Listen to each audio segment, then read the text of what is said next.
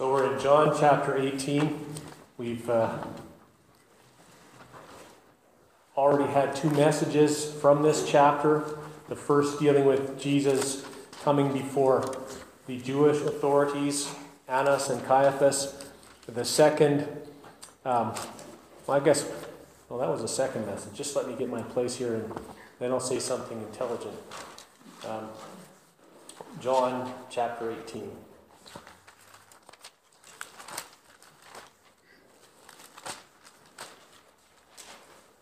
Yes, we've seen Judas betraying Jesus in the garden. We saw grace and glory demonstrated in that garden. Um, we saw in the next message, we saw different people and their standing in relation to Jesus. Peter, who um, stood not, not with Jesus, but stood outside and warmed himself with the officials and who actually denied Jesus because he was afraid of men. Before that, Judas denied or betrayed Jesus because of his friendship with the world. We saw how the officials and the servants of the high priest they actually one of them actually struck Jesus in the face and opposed Jesus because of the fanaticism of his religion. So we, we were faced with this challenge of where do we stand with Jesus? Where do you stand with Jesus? Are you standing outside because of these factors? And if you are, if you are in separation from Jesus, on what basis will you approach him? On what basis will you come to him? And the answer to that is only by grace, only through repentance and faith. I neglected to mention last week that uh, Peter was restored. I, I, did say that. Peter was restored with a threefold uh, restoration where Jesus asked him, Peter, do you love me? three times. In between there, Peter recognized his sin and Peter wept bitterly. So there was a, a genuine grief over his sin, and the Lord did restore him. We also saw that um, John, being a very compliant disciple, or if you have children, you might have one child that is compliant and one child that is defiant. Well, John was a compliant child. He was always the one who was with Jesus. He was in uh, he was the in the innermost circle of the inner circle with Jesus, reclining on his bosom uh, in the tomb at the cross uh, Jesus, John was the first one there. He was the one who went in to the court of Pilate, or the court of uh, Caiaphas, uh, where well Peter stood outside. And yet, both of these men, both of these men were given the same mission. John was given the mission to look after um, Jesus' mother, uh, in and, and Jesus' mother in representation of all who believe in Jesus. And Peter was given the commission to feed the sheep.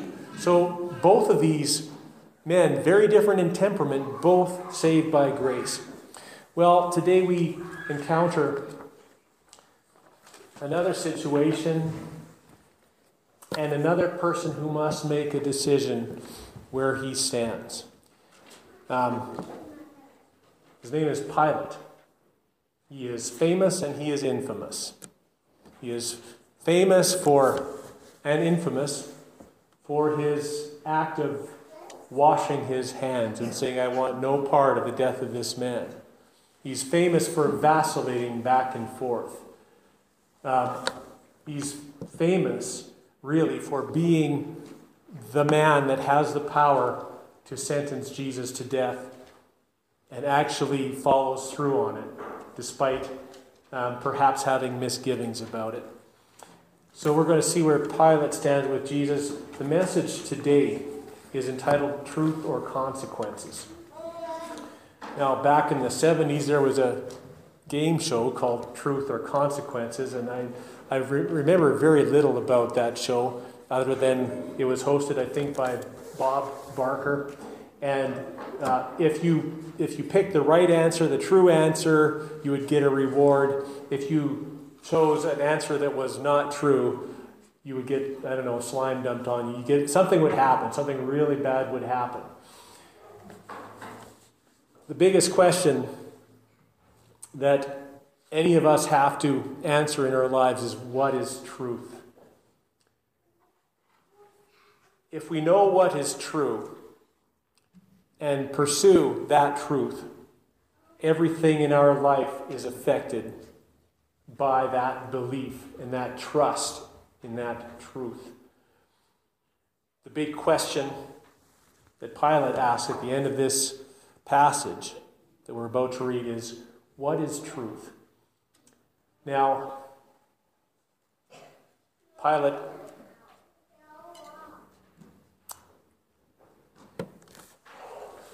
Pilate should not be asking that question in the context that he does. Because Pilate asked that question after looking truth in the eyes, after speaking to the one who is the truth, after having the one who is truth incarnate, who is the very Word of God incarnate, explaining to him that his kingdom is not of this world and explaining to him that those who are in the truth listen to his voice. That is the context where Pilate asks the question, What is truth? In, essence, he's, say, he's asking the question when he has just witnessed the answer and he's refusing to receive the answer. So there is a consequence to how we address the matter of truth. Well, let's uh, begin reading here in John chapter 18. And we'll start at verse 28 and we'll read through to the end of the chapter. Then they led Jesus from the house. Just want to make sure I'm recording this. Yes. Then they led Jesus from the house of Caiaphas to the governor's headquarters. It was early in the morning. They themselves did not enter the governor's headquarters so that they would not be defiled, but could eat the Passover. So Pilate went outside to them and said, What accusation do you bring against this man? They answered him, If this man were not doing evil, we would not have delivered him over to you. Pilate said to them, Take him yourselves and judge him by your own law. The Jews said to him, It is not lawful for us to put anyone to death. This was to fulfill the word that Jesus had spoken to show what kind of death he was going to die. So Pilate entered the headquarters again and called Jesus and said to him, Are you the king of the Jews? Jesus answered, Do you say this of your own accord, or did others say this about to you about me? Pilate answered, Am I a Jew? Your own nation and the chief priests have delivered you over to me. What have you done? Or pardon me, what have you done? Jesus answered, My kingdom is not of this world. If my kingdom were of this world, my servants would have been fighting that I might not be delivered over to the Jews. But my kingdom is not from the world. Then Pilate said to him, So you are a king? Jesus answered, You say that I am a king. For this purpose I was born, and for this purpose I have come into the world to bear witness to the truth. Everyone who is of the truth listens to my voice. Pilate said to him, What is truth? After he said this, he went back outside to the Jews and told them, I find no guilt in him. But you have a custom that I should release one man for you at the Passover. So do you want me to release to you the king of the Jews?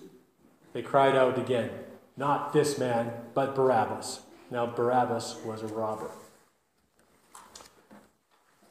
All right, so you see, truth is smack dab in the middle. Truth is the, the theme of this whole encounter. And there's all sorts of twisting and manipulation of truth, there's equivocation. People are doing everything to avoid the truth, and yet in the middle of it, Jesus himself presents himself as the truth. He presents his kingdom as a kingdom that is based, that is composed of those who receive the truth. Let's begin now with uh, verse 28, and we'll see that Jesus' accusers, they have a per- particular and a very zealous motivation in bringing them before Pilate. They have just spent the night in the courtyard of Caiaphas, and they have actually spent this night waiting for the early morning when the Sanhedrin would arise, when they would wake up, and when they would be ready to do business. According to Jewish law, they could not even process um, offenses like this at night. They had to do it during the day. So the rooster has crowed. Peter has denied Jesus in the courtyard. The sun has risen. It's early in the morning. And there they are. They're bringing him now, having the Sanhedrin having um, verified their complaint against Jesus. They are now bringing him to the Roman authority, to Pilate. Now, Pilate um, was kind of a, a slimy character. He, he was not noble in any sense of that word. He was uh, kind of a puppet official. He was trained by uh, a very prominent man. I think his name was Seneca. I may be wrong about that, but he was uh, specifically mentored by a great Roman leader. And the tradition was that as long as your mentor was alive, if the, the person who was trained by him would share in his dignity and respect. But his mentor was no longer alive. So Pilate had this great burden upon him to somehow maintain his authority and to maintain his influence and to uh, cultivate an image of someone who had power. And so he was willing to do anything to cling to that uh, assumed authority. So that's a bit of a character sketch. They brought him to his headquarters. Pilate did not live in Jerusalem normally, he lived in Caesarea. But this headquarters in Jerusalem was a, a palace or a place that was kept so that during the high feasts, the uh, Pilate, the governor, could come and he would be there in case anything bad happened during those feasts. And bad things did happen. There were, you know, um, perhaps a million or more people descending upon that little city for the Passover, the highest of the high feasts. And there would always be some sort of disturbance. There were various sects of Judaism which would fight with each other. There were people stealing. There were, um, there were violations of temple protocol. There were all kinds of things. And so that's why he was in that place. Normally, the Roman governors would steer clear of Jerusalem. They didn't understand the Jews, they didn't want anything to do with them. Um, and the Jews were a constant thorn in their side because they were so zealous about their laws. And they're one of the few people groups where the Romans actually made exceptions so that they could practice their laws. They were because there was no way around it. These people were too zealous for their laws. Now notice a great irony here. They are bringing Jesus to Pilate with the intention of getting from Pilate a death sentence. They themselves did not enter the governor's quarters so that they would not be defiled but could eat the Passover. In other words, they're about to kill someone whom they know very well they have no legitimate accusation against. And yet they're afraid of entering this Gentile's dwelling lest they be defiled and are kept from, from eating the Passover. The Jews they're taking extreme precautions in order to be able to eat the ceremonial Passover while manipulating the judicial system so that they can kill the true Passover. See, Jesus has already demonstrated publicly to himself that he is the light of the world, that he is the Lamb of God which takes away the sin of the world, that he is the true Passover, uh, the Jewish officials, they probably don't really understand this, but the irony is great. They're so concerned with their ceremonial cleanliness, they're so concerned with being able to eat this ritual meal that they are willing and zealous to kill the Son of God. I should note here that, in case you're wondering, because we already we know that Jesus has already eaten a Passover meal with his disciples. And now it seems that these Jews are very concerned after that that they would be able to eat the Passover. You need to understand that this the, the word Passover also includes the Feast of Unleavened Bread, which was a seven day feast. And they would have even had uh, part of that feast would have been that morning. Um, and so there was, you had to be ceremonial pure and able to participate in any part of this feast. Now, most of these, most offenses of uncleanness, all you had to do was take a bath at the end of the day, and then you could, then you could continue to participate. There, there, were, there were great offenses and there were small offenses. It seems to me that going into Pilate's house would have been a great offense. It would have been something that um, they would have been unclean for at least a week and they would miss out on all of the rest of the Passover facilities. It was a common belief of the Jews, and this might be, might be a, a reason that they, they were so concerned about it. It was a common belief that the Romans would, uh, they would, they would cast and they would dispose of aborted fetuses under the pipes of the disposal system beneath their homes. One of the things that would defile you for a whole week would be to touch a dead body. And this was their this was possibly their reasonings um, that there was this kind of carnage going on in that house. In any case, they were they were, as Jesus would say, they were straining at a gnat, swallowing a camel. He talked, Jesus talked about them tithing mint and dill and cumin, but ignoring the weightier matters of the law, justice and mercy. This is the attitude that these Pharisees, or pardon me, that these Jews have. So their motivation is very strong. First thing in the morning, as soon as the Sanhedrin is in session, they've got him there, and then they bring him into Pilate's headquarters. Even though they risk defilement by, by going there, they, they bring him there. Um, they are certainly zealous to put Jesus to death. So that's their motivation. Then they bring an accusation. That's our second point here in verse 29. And their accusation is about the lamest accusation that has ever been heard anywhere. So Pilate went outside to them and said, What accusation do you bring against this man? They answered him, If this man were not doing evil, we would not have delivered him over to you. Now, what kind of accusation is that? Um, yeah, he's, he's, uh, he's a bad dude. He's done evil. If he wasn't doing evil, why would we have brought them to you? Now, there, this could be read as sarcasm, as disrespect for Pilate. It could certainly be read that way. But what I, what I think is, is happening here is there is somewhat of a prearranged agreement already set in place. Remember that it's Roman soldiers that came to get Jesus. That detachment, that, uh, that cohort of Roman soldiers would never have been sent without the governor knowing something of the charges. So Pilate, at this point, he's wanting them to make their charges formal. Uh, their charges would have involved something of a political nature that Jesus uh, is gathering an army as a king to carry out an insurrection and somehow try to overthrow the Roman government.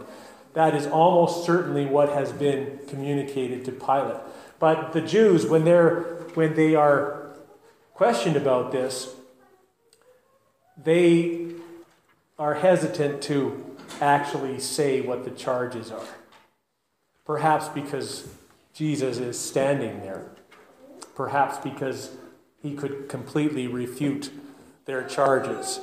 Perhaps because they know that everything that he has said, as we looked at last week, has been said openly. He hasn't been trying to hide anything. And he has never spoken about overthrowing the Roman government. And at least in the Gospel of John, his kingdom has not been clearly emphasized, although you can see that in others. But the, the idea of in any way going against Caesar going against Rome, it is so far from anything Jesus has ever said that it would be laughable for them to even try to publicly bring that charge. They are assuming Pilate's ignorance. They are assuming that he won't really understand the, uh, the, uh, the ridiculousness of the charge they bring. So it's kind of like wink, wink, nudge, nudge. Pilate, you know what the charges are. You know that this guy, he's a threat to your power, to the Roman power. Um, So, you know, we wouldn't have brought him to you if there wasn't a problem. Just trust us. That's kind of the way they're approaching him. All right, so there's that accusation. You notice there's there's nothing specific there at all. That, that accusation would be thrown out of any court of law. And yet, there is enough trouble stirred up already. There has been a detachment of guards sent. There has been uh, imperial resources used to arrest Jesus. Um, and Pilate will somehow have to justify all of this, so he is obligated to continue with the trial. So he ne- the next phase of what we see happening here in verse 31, there is a negotiation going on. And this is a negotiation over jurisdiction. Whose problem is Jesus?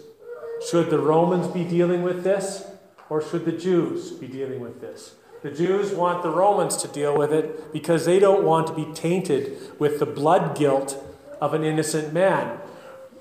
The Romans they want the Jews to deal with it because they don't, they don't understand all the nuances and all the complexities of their law. They don't understand their blasphemy laws. So there's, a, there's this battle going on. So in verse 31, Pilate said to them, Take him yourselves and judge him by your own law. This is, without a doubt, a statement of contempt for the manipulation that Pilate sees going on here. The Jews said to him, it is not lawful for us to put anyone to death. Now, when they say it's not lawful, they're not speaking of their own law, they're speaking of the Roman law. There's a very interesting historical fact that actually people have thought that John has, was in error about this, but it turns out that he is exactly right. In uh, one of the volumes compiled by the Sanhedrin, there is a reference that says that Roman, um, Roman law or that the, the capital punishment aspect of, of putting people to death, that that was taken away from the Jews 40 years before the destruction of the temple. Now, the destruction of the temple happened in, in 70 AD. 40 years before that would be 30 AD, which is exactly around the time that this is happening. So, there was a time when Jews were allowed to put people to death. Um, for a violation of their own law, that time had passed. And according to this historical record, capital punishment was the domain of the Romans. Now, people have argued against this as well, and they said, well, um, Josephus, he gives account of people being put to death for entering the Jewish temple. If a, if a Gentile were to storm into the Jewish temple, he could be put to death, and the Romans wouldn't do anything about it.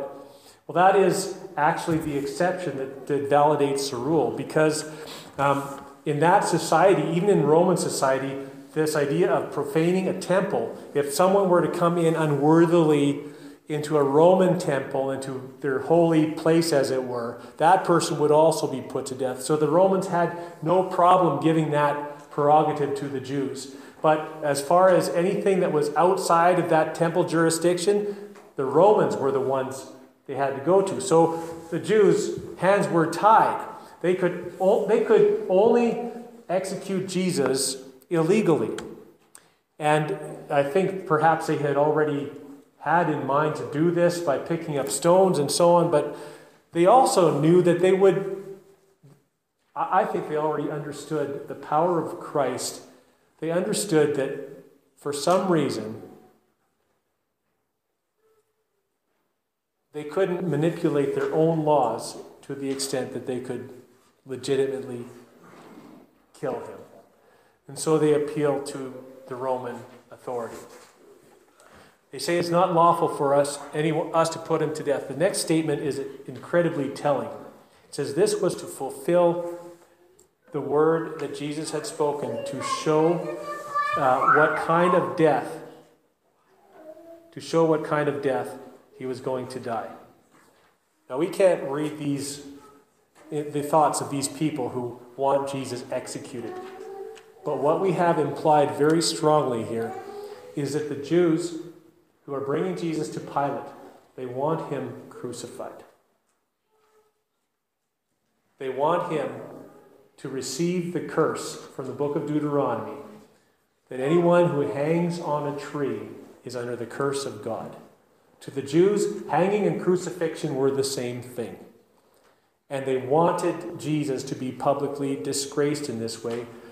And they wanted him to be lifted up in order, or lifted up on a cross.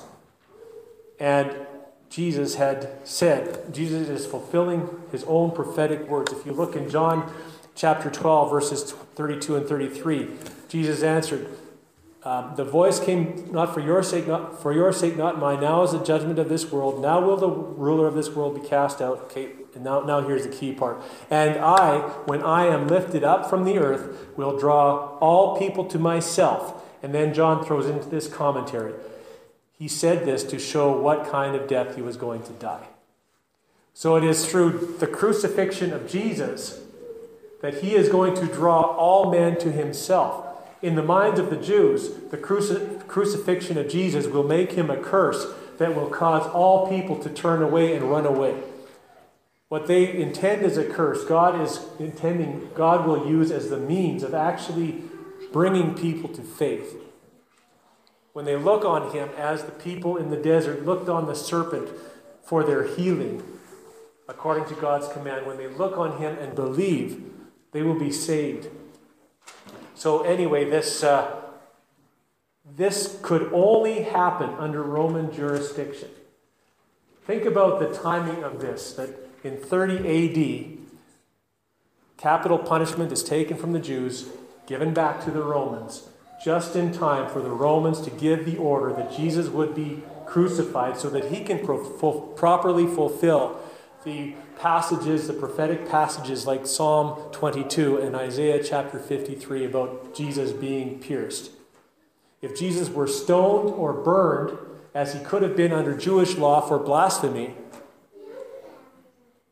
he would not have fulfilled God's prophetic word.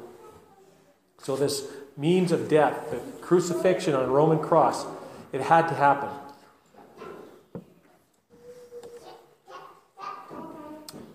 All right. So we move now. We've seen the motivation of the Jews, and we've seen their their um, their kind of trumped up a- accusation. We've seen them negotiate and basically put the ball in Pilate's court.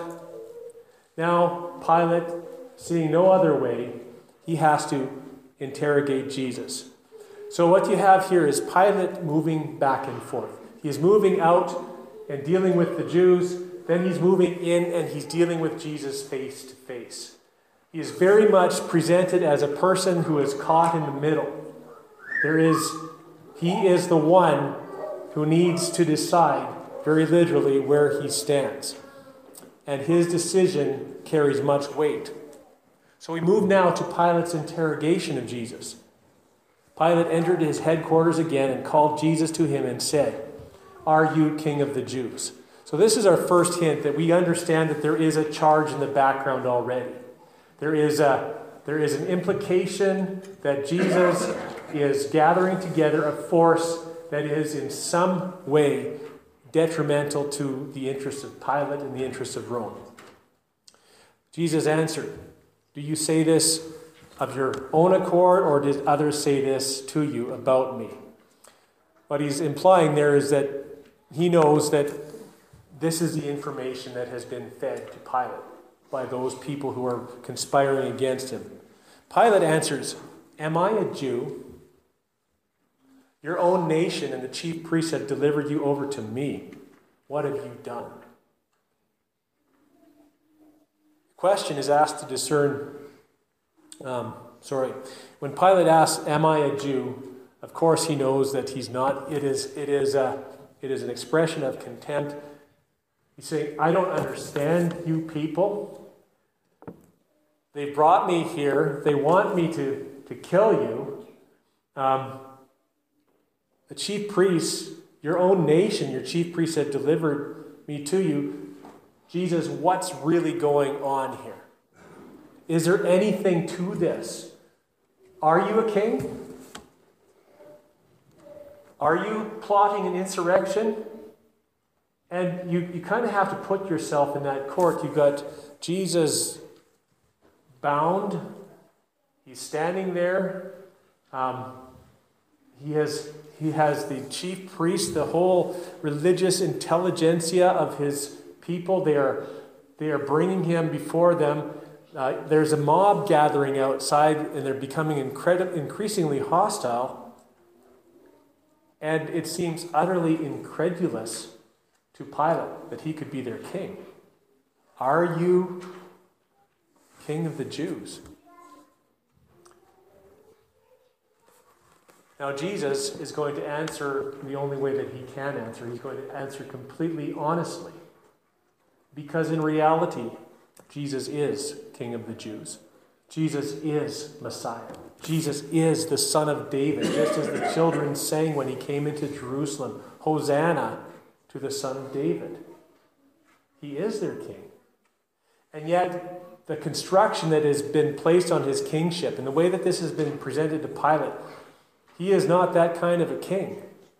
He has already demonstrated that his goal is not to take over by force because the one man who tries to resist his arresting officials, Peter, when he cuts off Malchus's ear, he is immediately stopped by Jesus, and he said, I, Shall I not drink the cup that is prepared for me? So Pilate is trying to find out what is behind their accusations. His question, What have you done? seems to be asking, What is really going on here? Now, Jesus is about to answer, and Jesus is about to reveal things to Pilate that give him an opportunity to further pursue and to ask questions, just as Nicodemus did, as the woman at the well did. He is going to bring in some spiritual language that should arouse curiosity, that should, that should prevent, present an opportunity for Pilate to pursue any curiosity or any um, inclination that he might have to receive Jesus as who he is. So Jesus is about to um, demonstrate something that has been laid out for every believer to do, and that is to present the truth about Jesus to everyone. Not just to people we deem deserving, but even to this sleazy Roman governor. Jesus answered, My kingdom is not of this world. By that, he means my kingdom doesn't originate from this world. The source of my kingdom isn't some sort of political might that's bestowed through, um, through succession or through, um, through insurrection or through war. My kingdom is not of this world. If my kingdom were of this world, my servants would have been fighting that I might be, not be delivered over to the Jews. But my kingdom is not from the world. Pilate says to him, So you are a king? Jesus answered. Now, Jesus has as much admitted that he's a king because he just said, I have my kingdom.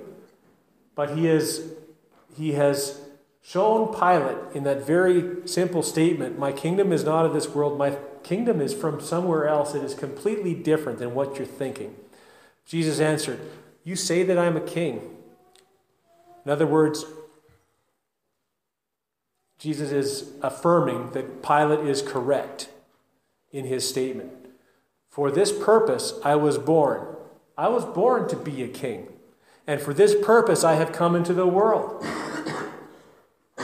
This is the nature of his kingdom. Listen, to bear witness to the truth. Everyone who is of the truth listens to my voice. So he, he has defined the nature of his kingdom. It is not of this world. It is a kingdom of truth. And the subjects of this kingdom are the people who listen to the truth. My job as king, my role as king is to bear witness to the truth. And the truth is the good news that Christ Jesus has come into the world as the Lamb of God to take away the sin of the world.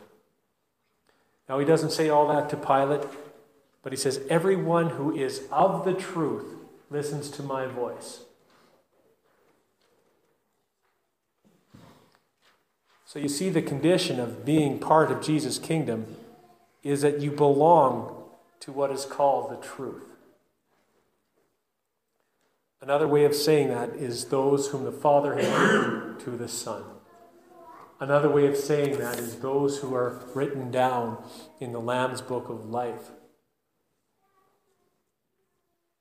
Another way of saying that is the elect of God, those who belong to Him. In other words, Pilate, if you're of the truth, you will listen to my voice. If you're of the truth, when you look into my eyes, you will see the wisdom of the ages. You will see the glory of God. You will see the Word of God made flesh. If you truly listen to me, you will know who I am. And you will, you will hear my voice. You will listen to my voice.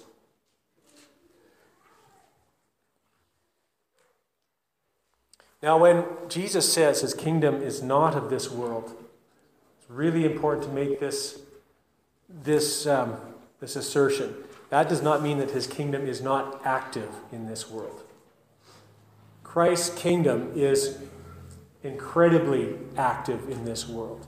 Christ's kingdom is that grain of mustard seed that is planted in the parable in Matthew chapter 13 of that mustard seed that though it is the smallest seed when it is planted it grows and becomes bigger than any plant of the garden and its branches become so spread out that the birds of the air come and nest in them the kingdom of god is expansive it is always growing it is multiplying on the earth but it is not multiplying through carnal means it is multiplying because people are believing and coming into the truth and hearing the voice of Jesus. They're coming out of sheepfolds, as it were, out from all over the world, and they're hearing the voice of the shepherd. And they're coming out of their folds, and they're coming into his folds. And they're his fold, and there is one fold, one shepherd. That is the kingdom of God. And it is continually advancing even now. We're not talking about the millennial kingdom. That's going to be a whole new dimension of Christ literally reigning on this earth. We're talking about the spiritual kingdom that, of the people that Christ has purchased for himself from every tribe and nation and tongue. So, this kingdom, though it is not visible, though it is not um, advancing and seizing physical territory and, and seizing wealth and seizing power, it is, in, it is always seizing it is always growing, and more and more people are coming into this kingdom as the Father draws them. This kingdom does not spring from sin and selfishness, but from the very heart of God.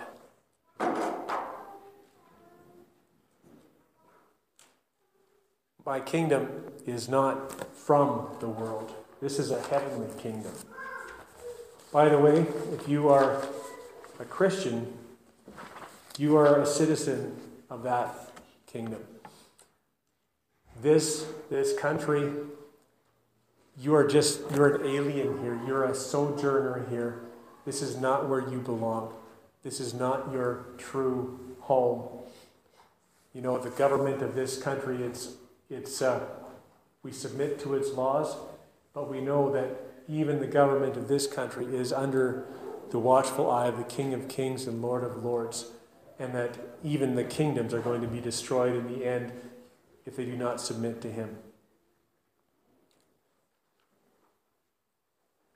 I want to read to you Jesus' own words about those who listen to his voice.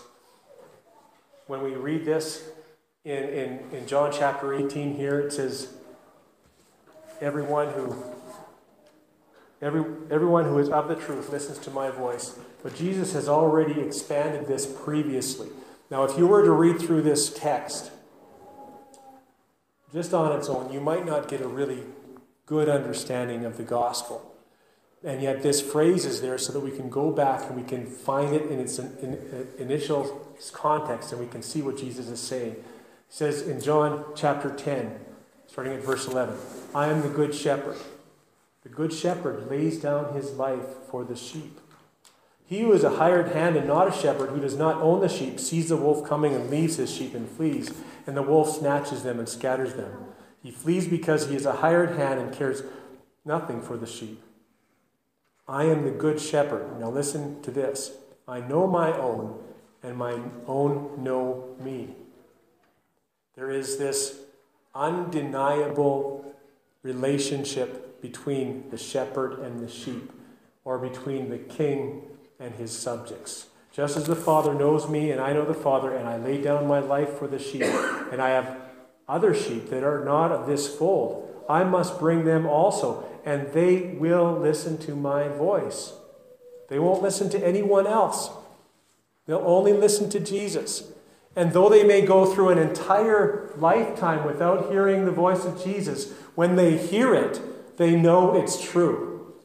When they hear, and when God gives them ears to hear the good news that the shepherd has laid down his life for the sheep, that the Son of Man has been lifted up as a curse, bearing our sin, enduring the Father's wrath, so that God's wrath can be turned away from us, and that his righteousness, the righteousness of this perfect suffering servant, is placed upon us, so that through faith in this wonderful work of redemption, we can have eternal life. These are the people who listen. The voice of Jesus is expressed in the gospel. His sheep hear it. His sheep cannot help but hear it. Even here, as it's proclaimed, I don't know every heart here, but as it is proclaimed, if you hear the voice of Jesus and you understand and you know that He has died for your sin, and you trust in that, you will be saved.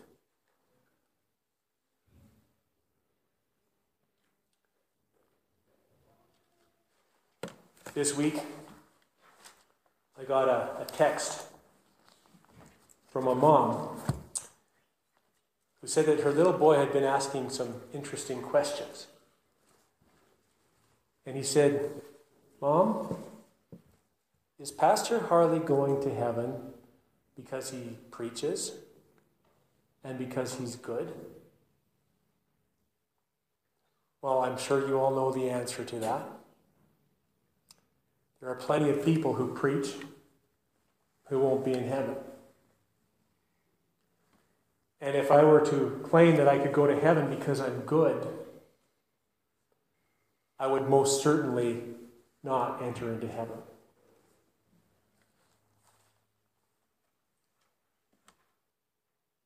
It's only because I heard the shepherd's voice. It's only because I know that Jesus died in my place for my sin, and I trust in that. It's only because I know that I'm not good, and Jesus is. And in his goodness, in his perfection, he took my sin, and he gave me his goodness. That's how I can know. And that's how Jesus' sheep know that they're his.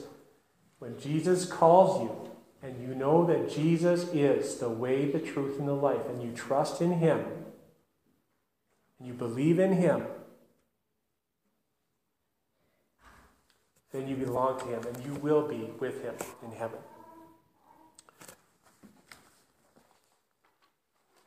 It's wonderful that our children are asking questions like this, by the way. Well, I was going to say that for the end, but let's uh, get back to our outline here. Pilate then expresses his frustration. He says to him, What is truth? What is truth? Jesus has as much as told him, I am the truth. My kingdom is truth. My kingdom is not of this world. My kingdom is so far above and beyond this world that it makes this world look as nothing. Now, Pilate could have pursued further. Tell me more about this kingdom. I'm curious. But Pilate's interest is in the matter at hand, preserving his dignity in the face of the Jews that are clamoring for Jesus' life. He is confused because he's seeing all of this horrible, hateful behavior done in the name of God, and he doesn't know how to make any sense of it. And here's this humble man saying, My kingdom's not of this world. I'm no threat to you, and yet they're trying to kill me. I believe Jesus gave Pilate an opportunity to show where he stood. And he stood with preserving his own name, he stood with preserving his own authority, and he did not respond to the offer of grace that was right there before him.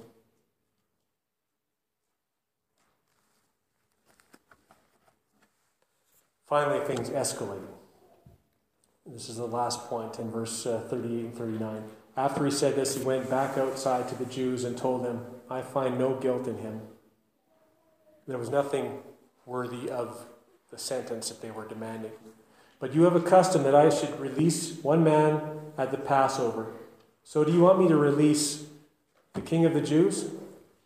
Now, he used that name despite them. They did not want him called the king of the Jews. They couldn't even say when they accused him that this man says he's the king of the Jews because that, that they, they did want, not want any part of this poor man who overthrew all of their teachings by telling them what the Bible actually said. They did not want him called their king. He was a threat to their whole way of life, to their whole establishment, to their religious, um, their religious zeal and their fervor. He was turning it all upside down. And they didn't want him called the king, but Pilate says, Pilate says to them, Do you want me to release the king of the Jews? They cried out again, Not this man, but Barabbas. Now, Barabbas was a robber. Barabbas wasn't just a robber. You read in the Synoptic Gospels, Matthew, Mark, maybe Luke. You read there that Barabbas, Barabbas, pardon me, was uh, he was also guilty of insurrection. He had been the center of a plot to overthrow Roman power. Barabbas had also murdered in his in his carrying out of this plot. So there was a man who was actually deserving of the charge that was being falsely applied against Jesus. The Jews knew of Barabbas' history. They knew he was a zealot. And zealots were the guys who would go outside of the law and they would take great risks and they would, uh, they would do, they were sort of like the jihadists of their day. They would do anything in their power to try to establish what they believed was a righteous end. And so they're willing that this terrorist be released, who is actually a real threat against, or who actually has campaigned against the Romans, whom they hate. They're, they're wanting him to be released instead of the man who has done nothing to deserve that death. Of course, you know that their central charge is that Jesus had said, I am that Jesus had claimed his own deity, that he had claimed to be the Son of God. And they were not prepared to receive. Even with all his miracles, even with all his teaching, even with the incredible demonstration when he said, I am in the garden, and all of the guards and all of the soldiers fell backwards. Even with all of this, they did not receive him as the Son of God. Well, I've mentioned in the past here that Jesus made some great I am statements. I am the door. I am the light of the world. I am the bread of life. I am the I am the way, the truth, and the life. I am the resurrection and the life. I am. Jesus said all of these things. But I want to take you back to to this comment by, the, by a child about my worthiness for salvation. And I want to make for you some I am statements. If it's just me, if it's just my flesh, if it's just my ability, I am Pilate. I am Peter denying Jesus. I am Judas betraying Jesus. I am the nails pounded into his wrist. I am the crown of thorns piercing his brow. I am the spear piercing his side. I am the enemy of Christ in my own nature. But through grace, because Jesus died for my sin and because I trust in him, I am a new creature in Christ. I am seated in the heavenly places with Christ. I am a sinner saved by grace. I am accepted in the beloved. I am a son of God.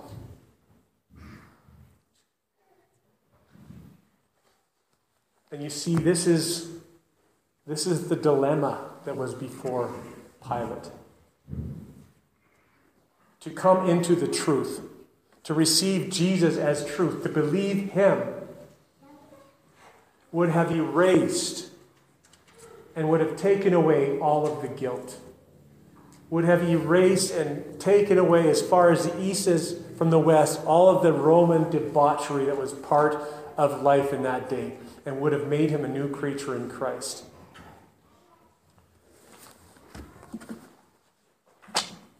Pilate was presented with truth, with the voice of Jesus. But Pilate did not recognize the voice of Jesus.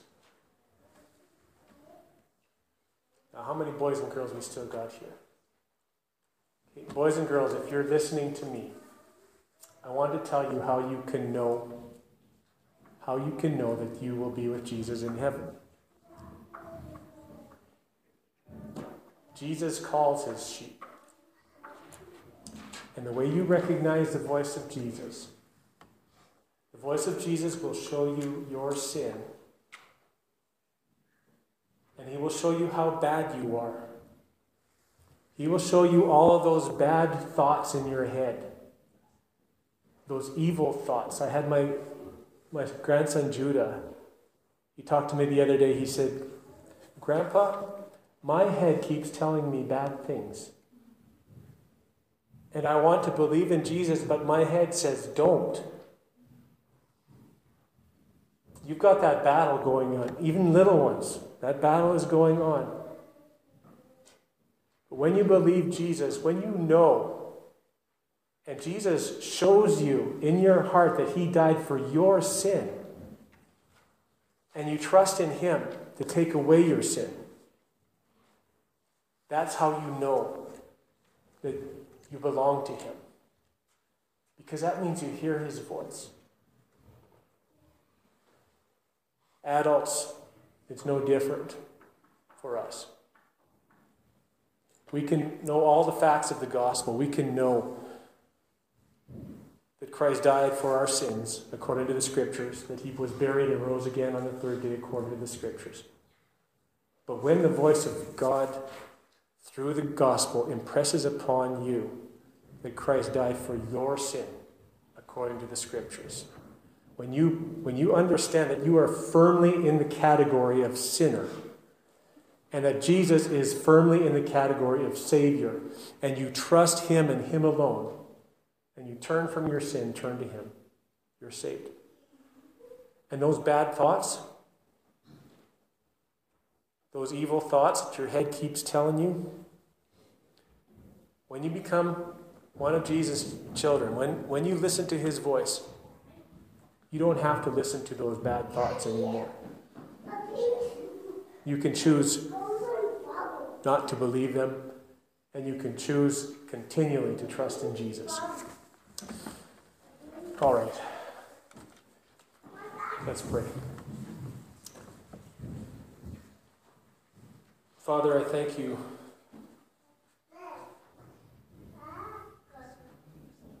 Lord, I thank you that you redeem sinners. I thank you that your gospel is intended to be brought to all without distinction. And yet your grace is reserved for those who are in the truth, for those who recognize your voice when they hear it. Thank you that the, the gospel of Jesus Christ is the power of God to salvation to everyone who believes.